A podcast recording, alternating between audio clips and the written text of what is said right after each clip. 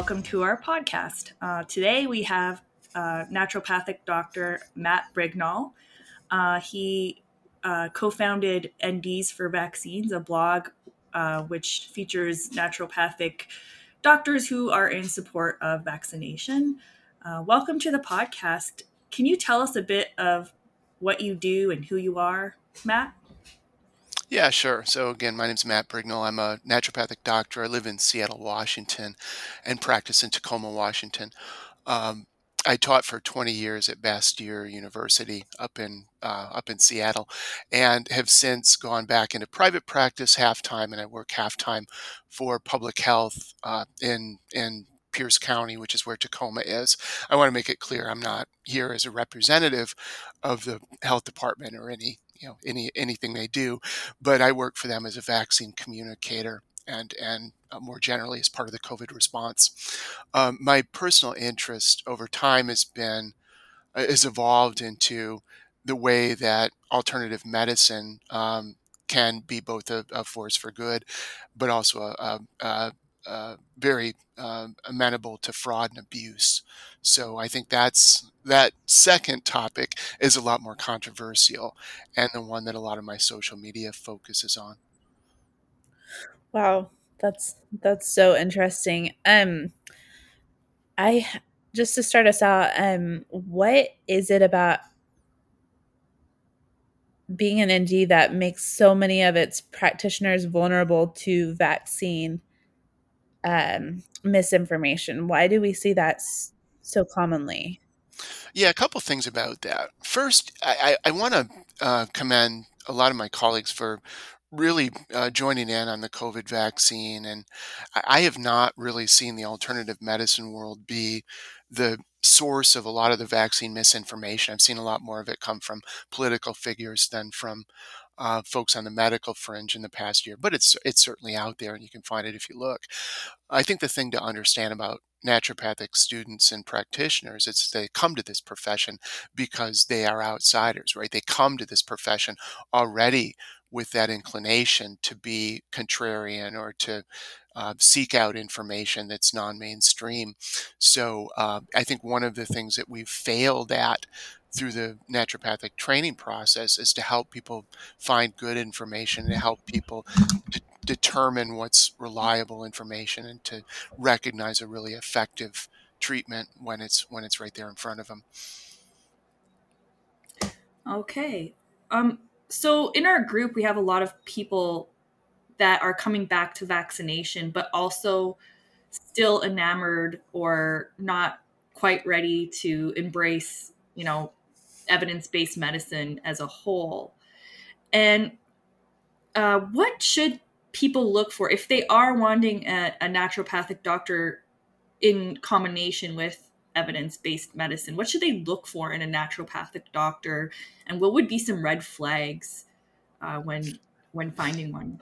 Yeah, I mean, I think the thing to look for is the absence of red flags, right? And I think the big red flags that I see are practices that have memberships or practices that uh, require a certain amount of testing to be part of the practice, practices that um, uh, are aggressively about selling product through the practice. You know, there's so many different models of alternative medicine practice. Um, my model is very different than most of my colleagues. Uh, I just run a, a, clinic that would look like any other sort of neighborhood, um, small, underfunded clinic um, you do a lot of prescribing of medication and vaccination and stuff like that. But then I'll also see colleagues of mine whose practices revolve around, say, esoteric food allergy testing or um, uh, uh, these aggressive detoxification protocols.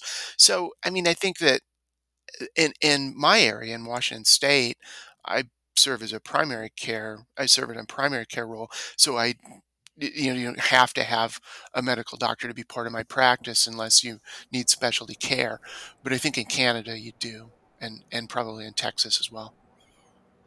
I spent like $400 on one of those allergy tests and was left with like berries and meat because i was allergic to everything according to it.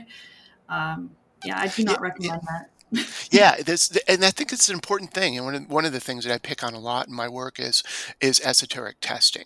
And you, what you'll find is a rule with this type of practice or these type of labs is that uh, the lab is set up to find abnormals because then you'll have to run that lab again.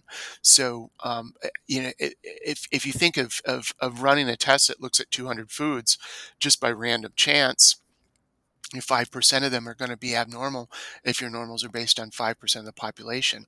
And if you base your abnormals on 20% of the population, like a lot of them do, then you're going to have a whole bunch of abnormal stuff. So that cycles into a bunch of unnecessary treatment, a bunch of unnecessary fear. And when that unnecessary fear is around diet, there's a high chance that you're sort of nudging somebody toward an eating disorder, which I think is, is a really disreputable practice.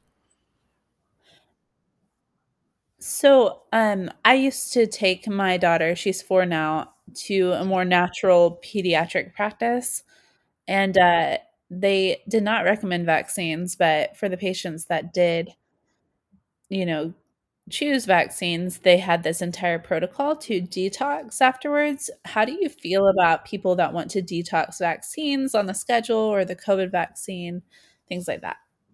Yeah, so there's two parts to that question. The first is this sort of this soft anti-vax tyranny of practices that don't give strong recommendations for vaccination as schedule. You know, I think we we have this idea sometimes that the middle is between two extremes. And I oftentimes hear my colleagues in sort of the crunchy world try to talk about how they have one foot in both worlds and they come up with a schedule that's somewhere halfway in between the CDC schedule and and no vaccination at all. But you know the CDC schedule is based in science and it's based on protection from diseases. If you're south of the CDC schedule, you're already on the fringe. There is no middle ground on vaccination that would be sort of lighter than full protection of your child. And um, and I, th- I think that that going back to Lydia's question about red flags, that's that would be a really big red flag to me. Um, the idea of detoxification is just really endemic right now in in the natural medicine world. You know, you see all these uh, celebrity detoxification programs, and and most of them are based on air. Your body does a really good job. Your body's got two organs that are their main job is detoxification. They do a pretty good job if you just sort of let them alone and do what they need to do. Most of what I see that passes for detoxification is as a like a, a noun, as a as a you know a, a, concept. Most of what I see is a medical detoxification is either a, a set of laxative herbs or a really hyper restrictive diet for a period of time, sometimes both. And I don't think there's really any need to do either of those two things after a vaccination to make it do its job better. That's really interesting. That I mean, that's kind of a relief, you know, as I get my daughter up to date. I still have those words from the practice in my head, you know, oh, should I be doing all this stuff to be the best parent I can be? And it's just it's ugh, it's so much weight on my shoulders when really I would rather just trust the doctors and get her vaccinated and not have to worry about it afterwards. Yeah, and I I get that. You know, words have power, even when you can objectively look down and research that those words might not be fully true. They still it, it, when you have that suggestion it'll it'll stay with you.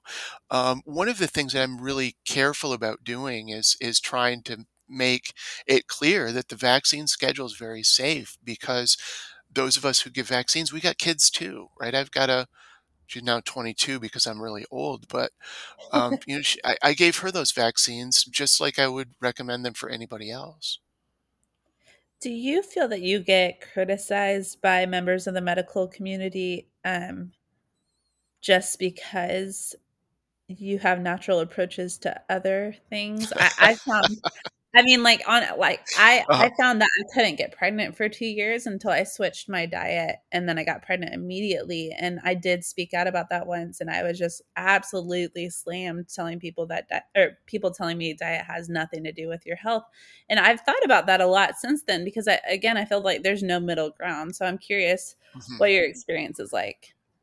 Yeah, and I work half time in a very conventional world, and pretty much any time I meet a conventional provider and they find out what I do, Yeah, I've got to prove myself, right? It's Yeah. and so you know I get a lot of scorn from the conventional community. I get a lot of, of of displeasure from my colleagues because I'm very far afield from most of them. So I sort of live in a no man's land between Yeah. these two different worlds. It can be frustrating, but I think a lot of the public are there too. Yeah, I think I think there's a huge amount of the public that is in that middle ground saying, okay, I, I believe certain things on both sides. Is there a place for me? Yeah, Yeah. and just to piggyback on that, I'm sure like everyone at some point in time or another has been let down by the mainstream medical profession. I mean, I don't know a single person that hasn't had at least one negative experience. So, I mean, what what are we to do? Like where are we to turn, you know? Well, sure, and I think there are people that have been let down in my practice too. You know, I'm not certainly not a perfect individual, but I think that um, I, I think a lot of folks come to alternative medicine because they feel like there's not a place for them in the conventional world, and sometimes that's because of a medical error. Sometimes that's because of a personal identity. Um, but I think that it, it would be really easy, and I see a lot of this happen in the community, and it, it angers me.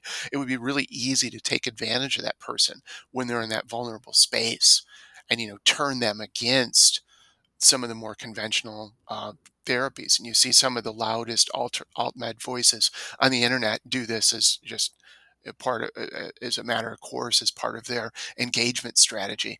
But I think this is a really vile thing to do because that person who is on the internet selling you detox programs, that person's not going to be there when you break your arm. That person's not going to be there when you get cancer. And speaking of cancer, you know, one of my favorite examples to talk about the balance between alt med and conventional medication yeah, I'm very comfortable treating somebody with a rash with an herbal ointment versus a steroidal medication if that fits better with their value system. But I'm not comfortable treating a patient with cancer with a keto diet which is something I see all over the internet. You know, I think that sometimes, sometimes I think that distinction is really important, and that's a distinction I spend a lot of time talking to patients about. I know that's where I got hurt as a Crohn's IBD patient. Um, there's a lot of like leaky gut fad, microbiome fad type things in the alt med world. And the take home message from like most of them is that if you eat the right diet and you feed the right bugs or kill the right bugs, you will cure what is eh, all your autoimmune diseases because they t- tend to like tie every single autoimmune disease to leaky gut and um, i you know tried so many strict diets approaches and always ended up flaring horribly and then feeling like i must have done something horribly wrong you know? Um, Mhm, and then mhm. like a failure when i took medication. Um, is there room for a person that still needs medical approaches? Like are, are- like are you able to see that in in certain patients where you're like wow like you have a pretty severe case like let's you know give you what the medication you need but also help you here and there to have like a more optimal lifestyle Yeah. So, so um, part of the way that I'll answer this is through my scope of practice. So I've got a scope of practice that's really broad in my state. So I've got a, a ethical obligation to present that standard of practice. If I my standard of practice includes um, uh, medications like steroids, then I need to give informed consent on those steroids, and um, and offer them as a first line treatment. If I don't do that, I'm setting myself up for malpractice, and I'm committing malpractice, which not a thing to aspire to necessarily. So, and I, I treat IBD very conventionally, but I do also talk to people about um, how to how to eat during a flare and how to maybe keep the symptoms under better control maybe high fiber foods during a, a, a remission lower fiber foods during a flare you know try to use more evidence-based nutrition strategies. But i also have had patients in my practice who have had autoimmune diseases who are not willing at first to try standard of care. And for those people you know you, what you see is this pattern where you think you can control it with diet and for two weeks you're really motivated and things are going great and you're all over the Twitter, like, hey, I'm controlling my disease this way. But then when things turn south, you don't hear those stories. So when you're learning about natural medicine and Facebook and Twitter, you're really seeing only half of a clinical presentation, which is really frustrating. Um, well, that that whole anecdote thing is just all over the alt med world because, as you right. say, it's and there's almost a shame in flaring after being natural, quote unquote. So you you're less likely to share that with the right. natural medicine community afterwards. I think. Yeah. Like, what did you do yeah, wrong? I think that pattern's pretty clear. Uh-huh. Yeah. Yeah. Uh, this is changing topics just a little bit. Um, what is kind of what do you say to patients that come to you with misinformation about the COVID vaccine and fears about getting it? Mm-hmm. Yeah, so this is what this is my big thing now, and um, I, one of the things I've been seeing with the COVID vaccine, and this is something I, I was talking to Lydia that I've been working on a book prior to the pandemic. One of the things I've been observing over the last few years is a really big shift in the natural medicine community, or in the politics of the natural medicine community. You know, in the 90s, when I was uh, going through school and getting out into practice, this is a very sort of left wing, uh, progressive, um, personal growth focused community. But I've seen, especially in the last five to 10 years, I've seen a really big shift toward this sort of paranoid, right wing, separatist, um, uh, conspiracy theory strain of alt med and and and when i'm talking to somebody who's expressing doubt about the covid vaccine 90% of the time i'm talking to somebody who's got a political problem with it and if i'm talking in, in a place about science and medicine I'm just not addressing the concerns. And if I turn and start to talk about mandates, like what is it about these mandates that you that's bothering you and, and, and how can you maintain autonomy and still get the protective benefit of, of an intervention to keep you from dying of COVID, that's a much more effective conversation. Yeah, that it seems like you're getting to the the root of it and the heart of it because you mm. could argue the science all day long, but completely. Yeah, and I yeah, and I see sometimes in the social media doctors just miss this one. You know, if you're if you're running a social media account that says, yeah, I believe in science and, you know, science is good. And I see you know, these little TikTok videos of people dancing. Eh, these are, I get why people think they're effective, but if you put yourself in the mindset of the person who's coming from a conspiracy where all doctors are in on trying to kill children with vaccination, you know, that video is not all that video is going to do is inflame you. Yeah, exactly. Wow. Yeah. I people ask us all the time, like my friend or my wife or my sister is anti-vax. Like, how how do I talk to them? And and the first thing I like to ask is, what is motivating them? Because if it's a if it's a conspiracy thing, that is a lot harder to deal with because you're working on a different plane of reality than if it's a factual thing. Like if they heard that, you know, they crossed the blood brain barrier, that's easy to correct. But like I believe that they're the mark of the beast and Bill Gates is, you know, wanting to make us transhuman. I there's less to work with there, I think. Yeah. Mm-hmm. Yeah, one of the things I like to do in conversation with folks like that is to make a prediction, draw a line in the sand.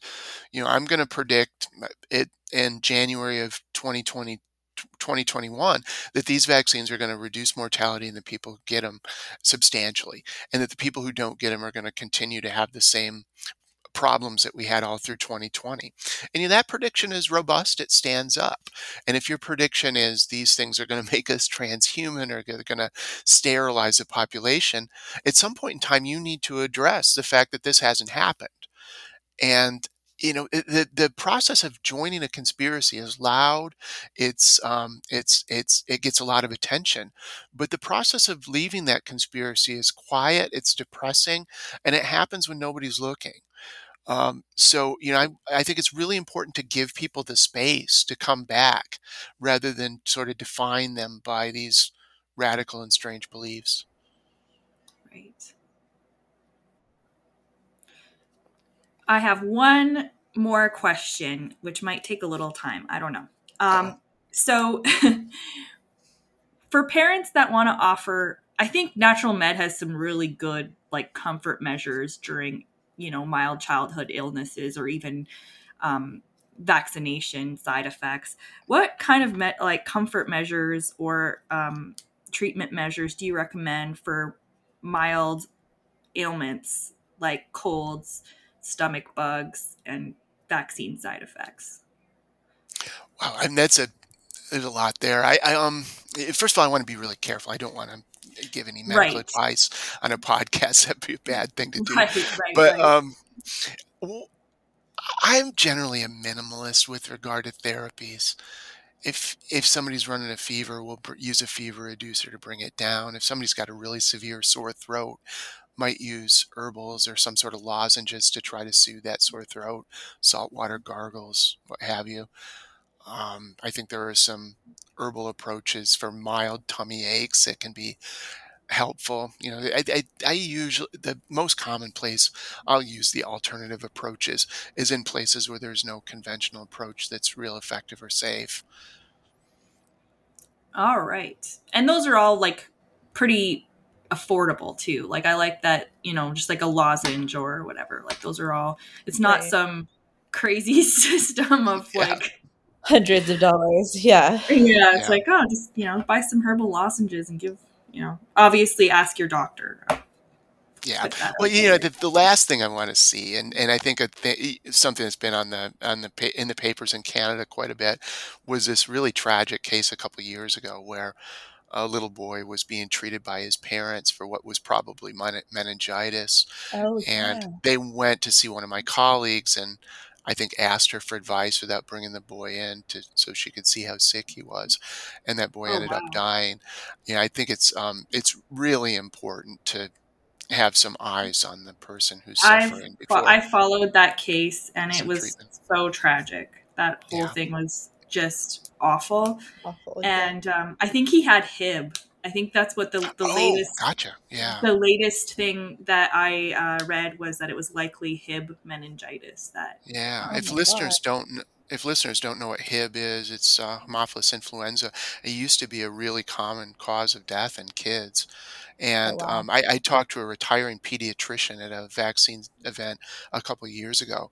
He trained in the 1980s when that was still really common. And he, he had a lot of experience putting tubes down the throat of infants. I've Oh never my seen a case of Hib in my career because the vaccine's so effective. Yeah, that was really tragic. That whole story. Yeah. Story. Um, Oh. yeah, I think I I think I've asked all my questions. Yeah, this was Heather, do you have- super interesting. We don't run across this every day. So, well, well, can I put in one more plug before I go? of course. Okay. I, I was reading something yesterday. It was, I think it was in the Atlantic, and uh, Ben Mazer, I think is how you pronounce his last name, had written an article, and he had proposed that the COVID vaccine is the single most effective medical therapy in history. And yeah, I'm kind of contrarian, so I sort of sat down for a couple minutes and went through my mental Rolodex of, you know, that can't possibly be true. You know, what about all the other vaccines? What about all the steroidal medications we have? But, you know, COVID has been the first to third leading cause of death in most age groups in the United States over the last two years. And the COVID vaccine reduces your chance of dying by 68 times if you have if you're vaccinated and boosted. It, it may be true. It may be true that these vaccines are the most effective therapy that we've ever had. That's sort of it's really striking. You know, I, I feel like we've all been part of something really big here, and the thing that you guys do is also a part of that thing. You know, we've vaccinated, I think, uh, uh, we've given 10 billion doses worldwide. We're going to look back in 20 years at this effort and think it's one of the biggest things that we ever did in our lifetime, and hopefully be really proud of it. That's really Uh, cool. I love that. And just one more thought. What, Mhm. what do you want to say to any parent, like to reassure them um, that vaccination is safe for their children? Yeah, got it. So, what I would say to a parent who's really struggling with this right now, um, I probably a couple things. Number one, that I vaccinated my kid, you guys vaccinated your kid, and we've got wards in hospitals for children that are set up for COVID. We don't have wards that are set up for COVID side effects. You know, it's, it's really that striking and that different. But the other thing is that you can your political beliefs are important to you. You know, they're, they're as important to you as your religious beliefs and probably a, a, a list of other things. Um, and I don't want you to lose those. You fight that battle on some other ground. This is this is a time to put all that stuff aside. Let's work together as a group and let's let's get past this thing. You know, you get to keep your autonomy, but this is a time that we need to work together as a group, and that's a value that we've been losing as a society. It's a value that we need to get back. We need to get it back quickly. That is very inspirational. I, I like that. Yeah. I don't think of myself as an inspirational sort of guy. well, with that, um, I think I'm done. How, Heather, do you have any f- little final questions? No, this was this was so awesome. Thank you so much for taking the time out of your day to to chat with us. Oh, thanks for having me. Yeah, very informative. Thank you. All right. Hello, uh, that was Dr. Matthew Brignall, naturopathic doctor. Um, if you want to know more about him, check out his blog, NDs for Vaccines. You can also follow him on Twitter. Uh, if you have any questions there, he will try to answer them as best as he can. Uh, he's very helpful and very engaging and just an all around kind person. Um, and that was Dr. Matthew Brignall. Um, Heather and I have been busy lately, uh, and we couldn't do our normal little chat, so I'm just kind of doing an outro. Um, we've been very busy with media requests lately, and it was quiet for the longest time, so that's kind of interesting how recently we've been kind of very busy with the requests. Um, with Back to the Vax, uh, we want to maybe venture out into talking to medical professionals uh, and giving them ideas on how to engage hesitant patients. So that's a little project we're starting. Um, we've also signed on with a nonprofit with some vaccine advocates that we both uh, have gotten to know over the last year. Uh, David Burke runs vaccination vaccination station, and uh, Isaac Lindenberger uh, had Straight to the Point podcast. He was raised anti-vax and is now very pro-vaccine. And the point of the nonprofit is to raise funds to saturate social media with pro vaccine uh, messages with easy to digest information and also um, you know infographics that can be shared uh, tear off sheets that can be shared um, and printed. So just making uh, vaccine information more accessible and palatable for people. And yeah those are our adventures. Um, we you know get asked to do media with a lot of people.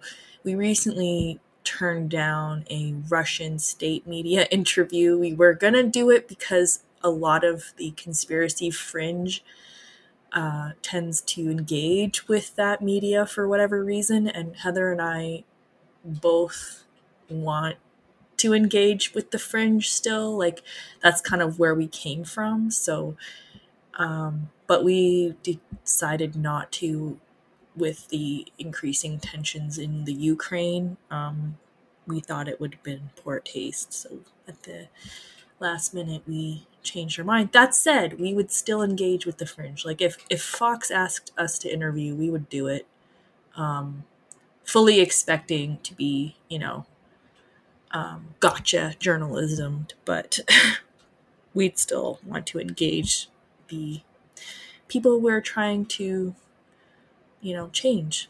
So that's what we're up to. Um, our next podcast, I, I've already thought out. Uh, we're going to interview someone from Vaxteen along with a teen that is willing to talk about their decision to vaccinate themselves against their parents' wishes in the state they live in. They were allowed to make that decision, so they didn't do anything technically illegal, um, but they did go against their parents' wishes. So we will talk about that a bit. Um, and yeah, um, have a great rest of your day. Bye.